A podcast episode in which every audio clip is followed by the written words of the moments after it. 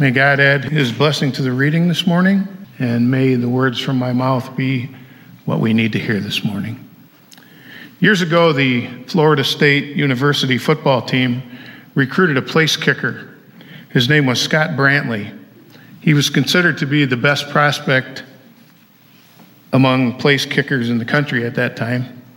And one of the Florida State coaches asked him this question What would you do if, in the biggest game of the year, on the opening kickoff of a game against our arch rival, Miami, the only player that the coach sent out onto the field was you. Everyone else would sit on the sidelines and you'd go out there by yourself. And he thought about it for a minute and he said, Well, if I couldn't kick it out of the end zone, then I'd just have to make the tackle. That's determination. Paul had that kind of determination. Listen to his words. Whatever gains I had, these I have come to regard as loss because of Christ. I regard everything as loss because of the surpassing value of knowing Jesus Christ. I want to know Christ and the power of his resurrection.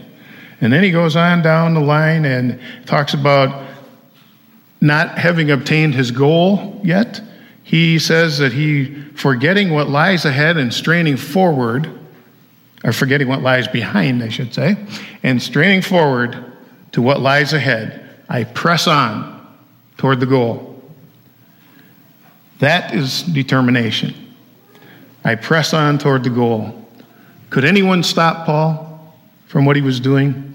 Could anyone stop Paul from serving Christ except by killing him? Imprisonment didn't stop him. Beating him didn't stop him. Ridiculing him didn't stop him. Only death would finally shut him up. I press toward the mark. I struggle for the goal line. If I'm the only player on the field, I'll kick it to the end zone or I'll make the tackle myself. A person with that kind of determination will succeed at whatever it is that she or he is doing or attempts to do. There are three keys to this fierce determination focus and that is focus, forgetting, and faith. First of all, focus on what really matters, forgetting what is behind and straining toward what is ahead. I press on toward the goal. Only one thing mattered to Paul to live for Jesus Christ. That was his focus. You have to have focus if you're going to be successful in anything. In the book, you don't need to have a title to be a leader. The author talks about a friend of his named Bill who lives outside of Kalamazoo, Michigan. He says that several years ago, Bill bought a new house on the edge of a wooded area. And Bill likes to feed birds. So he put a bird feeder up in his backyard. But before the sun set that evening, the squirrels were swinging off the bird feeder and eating all the food, and before he knew it, all the bird seed was gone and the squirrels had eaten it all. He thought, well, I got to do something about this. I want to feed my birds. So for the next two weeks, he declared war on those squirrels. He isn't a mean guy and he wouldn't do anything to hurt them, but he was willing to use any peaceful means necessary to keep the squirrels out of his bird feeder. And so he tried greasing the post of the bird feeder, but that didn't work. He went to the hardware store and he bought a quote unquote squirrel proof bird feeder with wire mesh wrapped around it, and the label said that it was guaranteed. So he took it home and he put it in his backyard, and by sunset, the squirrels were swinging off that one too. And they were reaching in and pulling out food and eating the bird seed again. The next day, he took the feeder back to the hardware store and he said, I want my money back. This doesn't work. The store manager said, Well, I could have told you when you bought it that there's no such thing as a squirrel proof bird feeder. Bill looked at him in disbelief and he said, You mean we have all this technology, all the things we can do these days, but our best and brightest scientists and engineers can't design a bird feeder that can outsmart an animal with a brain the size of a pea? And he says, Yep, that's right. He says, Well, why not? The hardware store manager looks at him and says, Let me ask you something, sir. How much time, on average, have you spent in the last two weeks trying to keep the squirrels out of that bird feeder? He said, No, maybe a half hour a day. He said, How much time do you think the squirrel spends each day trying to get in? The answer is almost every squirrel, if you watch them, spends about 98% of their waking hours looking for food. That's what they do. The moral of the story is this focus and determination beats brains and intellect every time. To be successful, you need, first of all, to be focused on what's important. I read a story about a 10 year old whose name was Taylor, who survived four days all by himself in the swamps in the waters of Turtle Swamp, Florida. And during these four days, this little guy was floating uh, without food or shelter until he was rescued by a fisherman 14 miles from where he had disappeared from. And this swamp is very, very dangerous. It's so dangerous that four recruits had disappeared and died the previous year uh, when the military was doing some training in that area.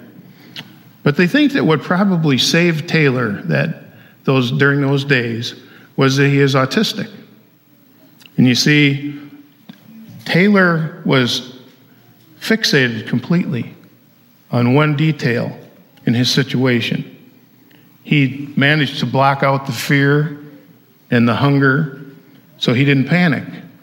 None of the dangers were distractions to him, like the wild animals, the mosquitoes, the darkness, the loneliness, the scary sounds. None of that was as noticeable to him because his focus was on one thing, as is typical of an autistic child.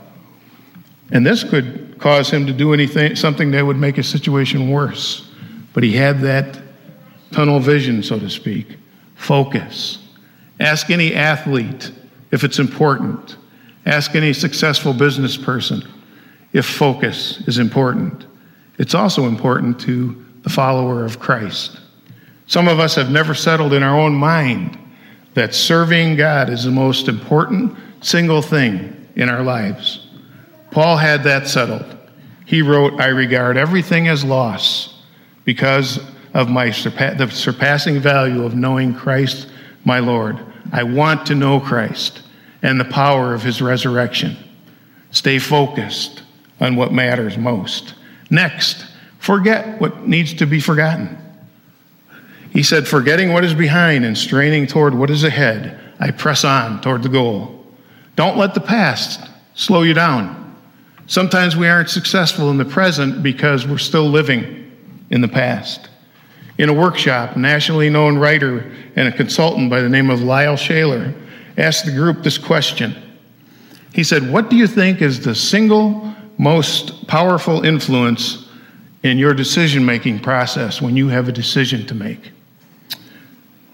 For example, if you are in a group trying to make a decision about something, or trying to plan an event or a course of action, what is the most powerful influence in the room? And after the group discussed it for a little while, Mr. Schaller gave them his answer.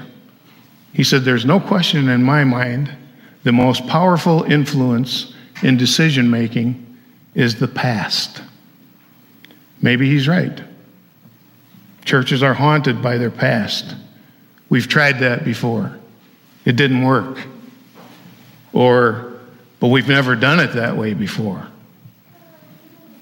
Paul had a past. Paul had been a loyal Jew. He had been a Pharisee. He was very loyal to his faith. He was so loyal to his faith that he persecuted those who followed Christ. He was there and he gave his okay when Stephen was stoned. Then Paul met Christ on the road to Damascus and he became a follower of Jesus. Not too surprisingly, the church rejected him at first because he had been a Pharisee and did persecute the church.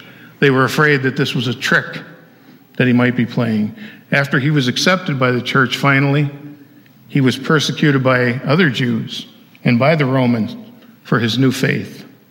There was a lot that Paul had to get past. There were many emotions guilt, anger, fear associated with his past that he needed to let go of. Forgetting what is behind, he said. There's something called the second chance theory. According to this theory, one of the most important differences between the children of the so called lower class and the children of middle and upper class is that more fortunate children are almost always given a second chance.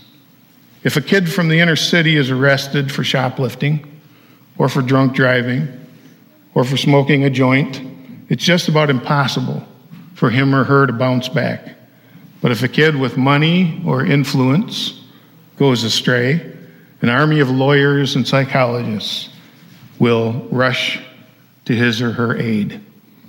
Nonprofit groups are beginning to take on the challenge of giving deserving kids of all economic groups a second chance. We worship a God who always gives second chances.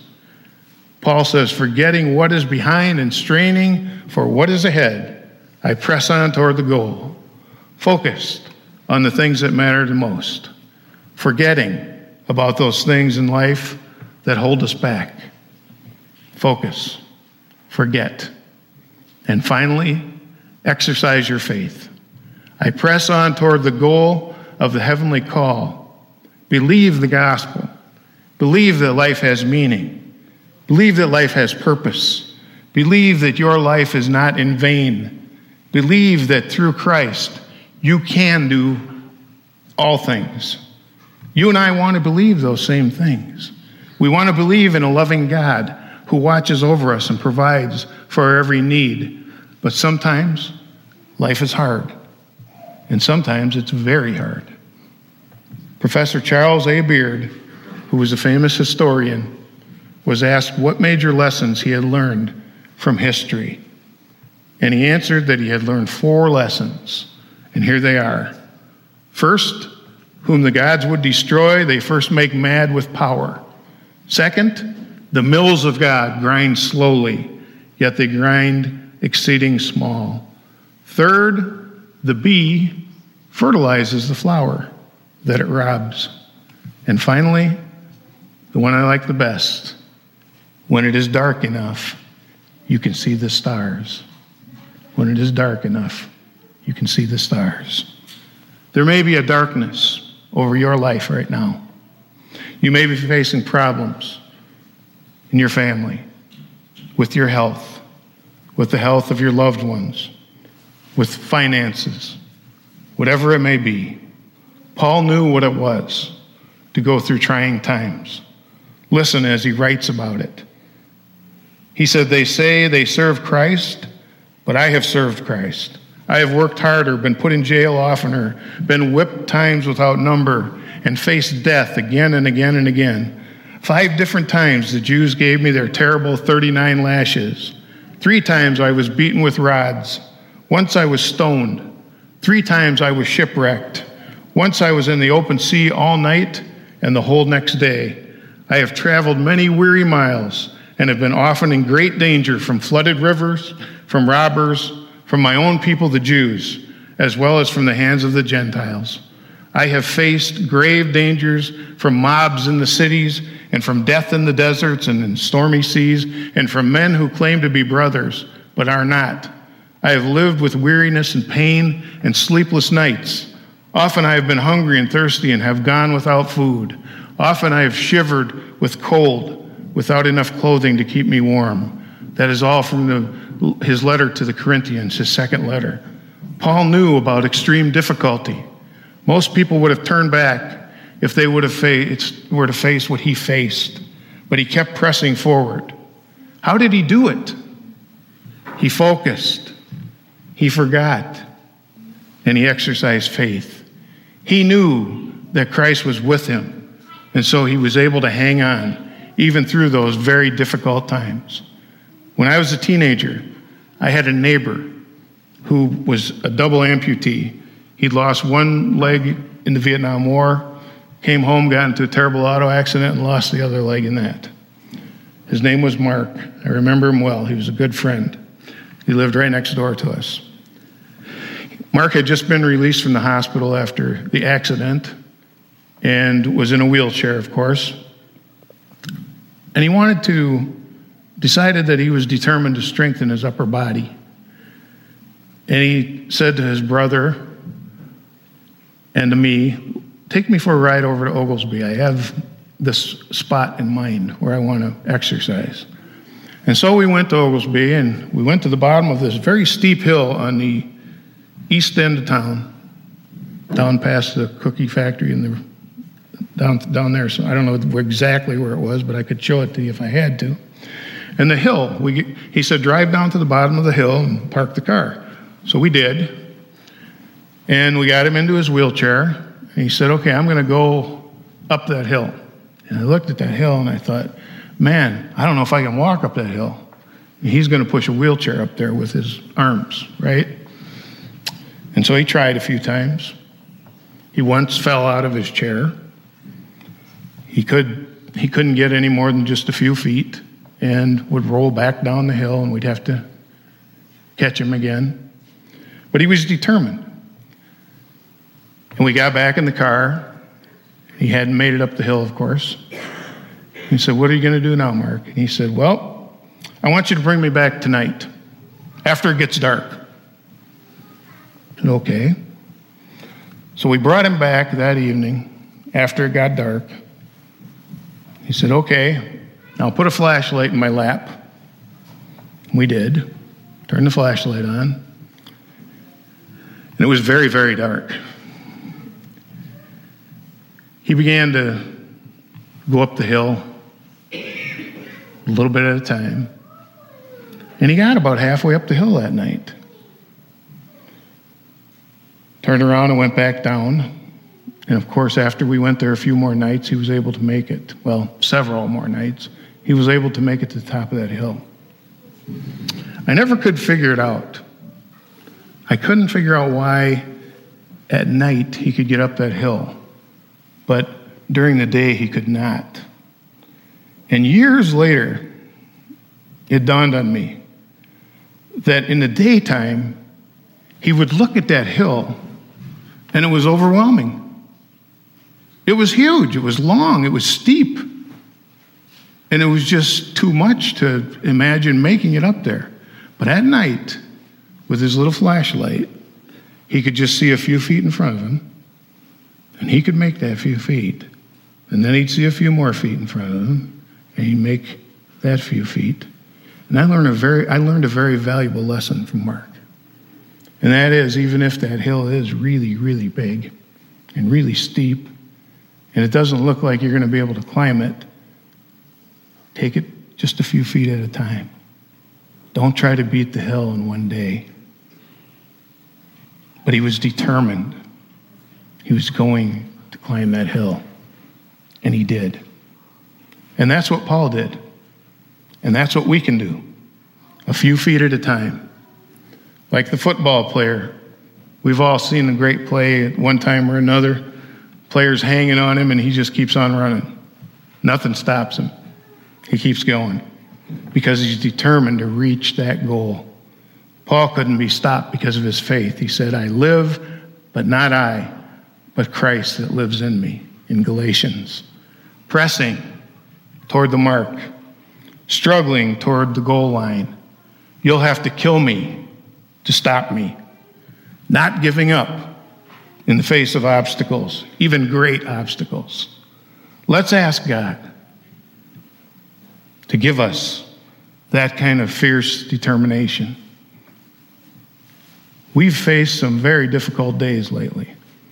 This past week has been a, an overwhelming week in my life. It's been very difficult.